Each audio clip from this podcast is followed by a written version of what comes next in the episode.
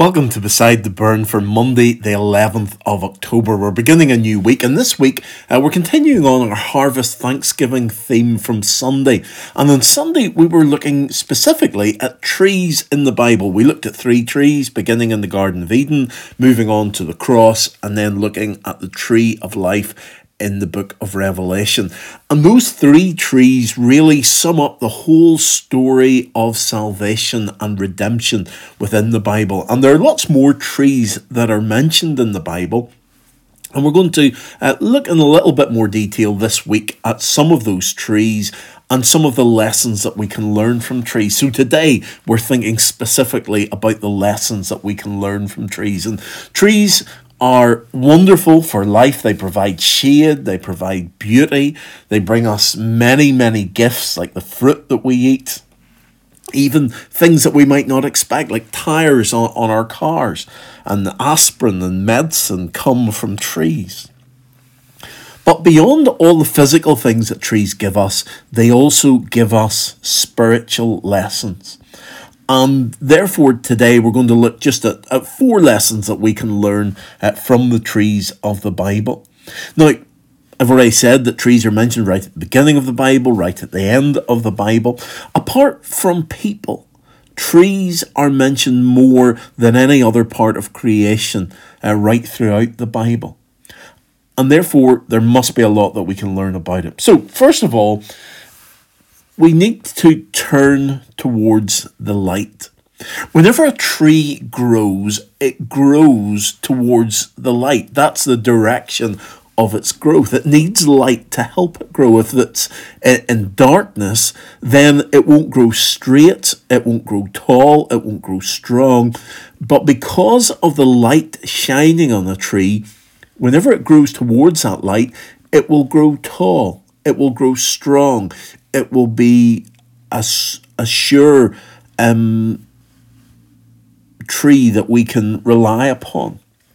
And it doesn't take a great stretch of the imagination in the spiritual realm uh, to remember Jesus' words in John chapter 8 and verse 12.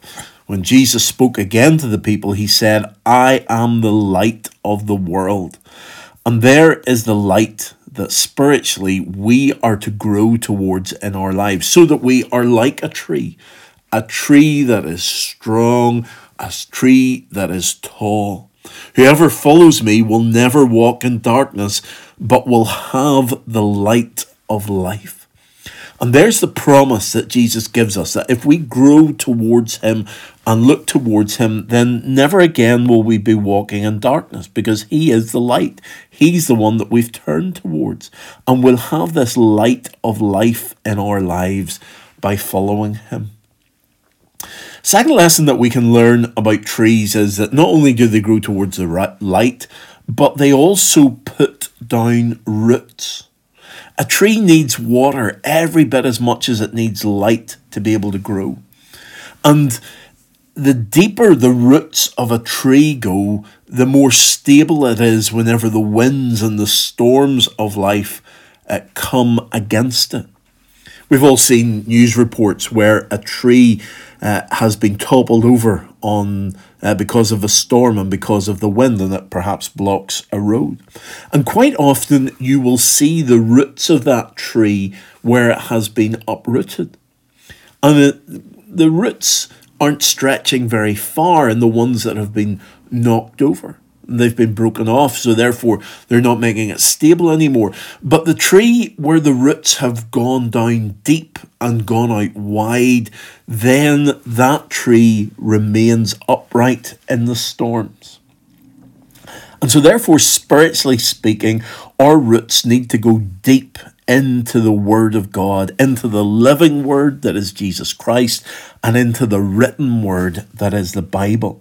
And the more that we take on board Jesus Christ and the Bible, then the more we're able to withstand the trials and the troubles of life. We're able to uh, cope through the droughts that come our way.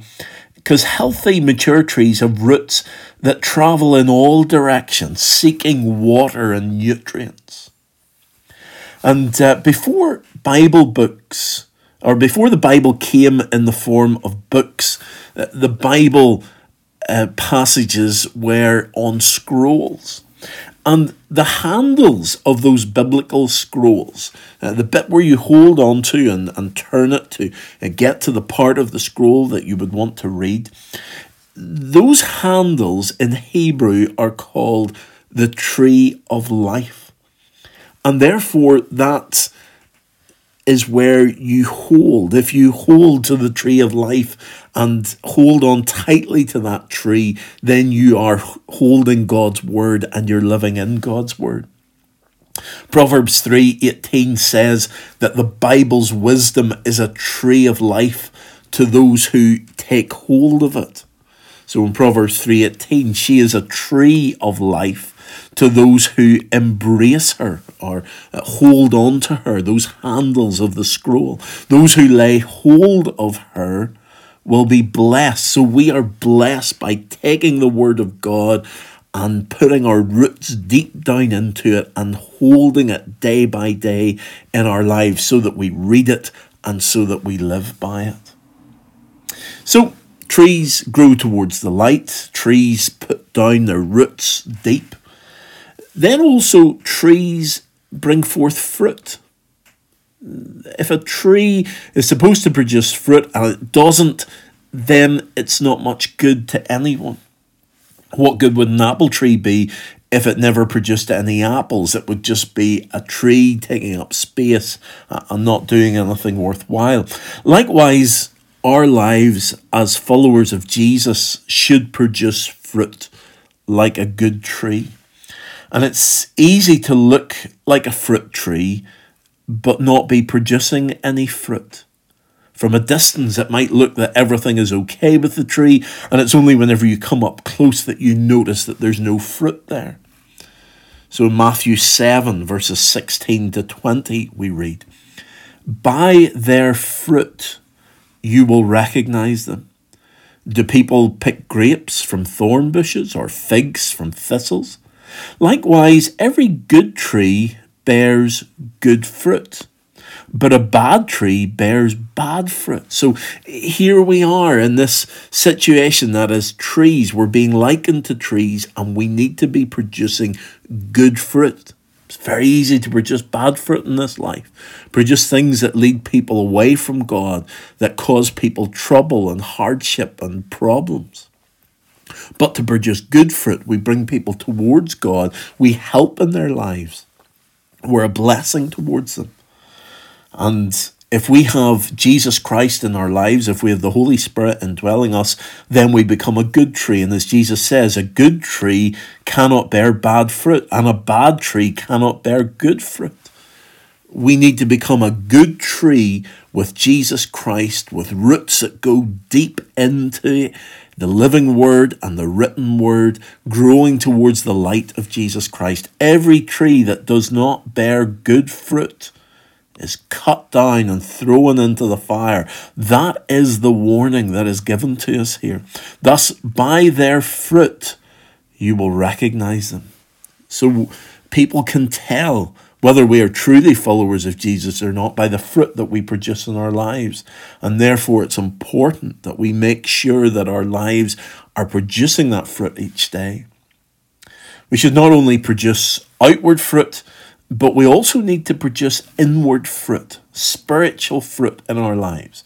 It's the, the fruit of the Holy Spirit working in our minds and our souls uh, to make us into the image of Jesus Christ. Paul the Apostle describes the fruit of the Spirit in his letter to the Galatians.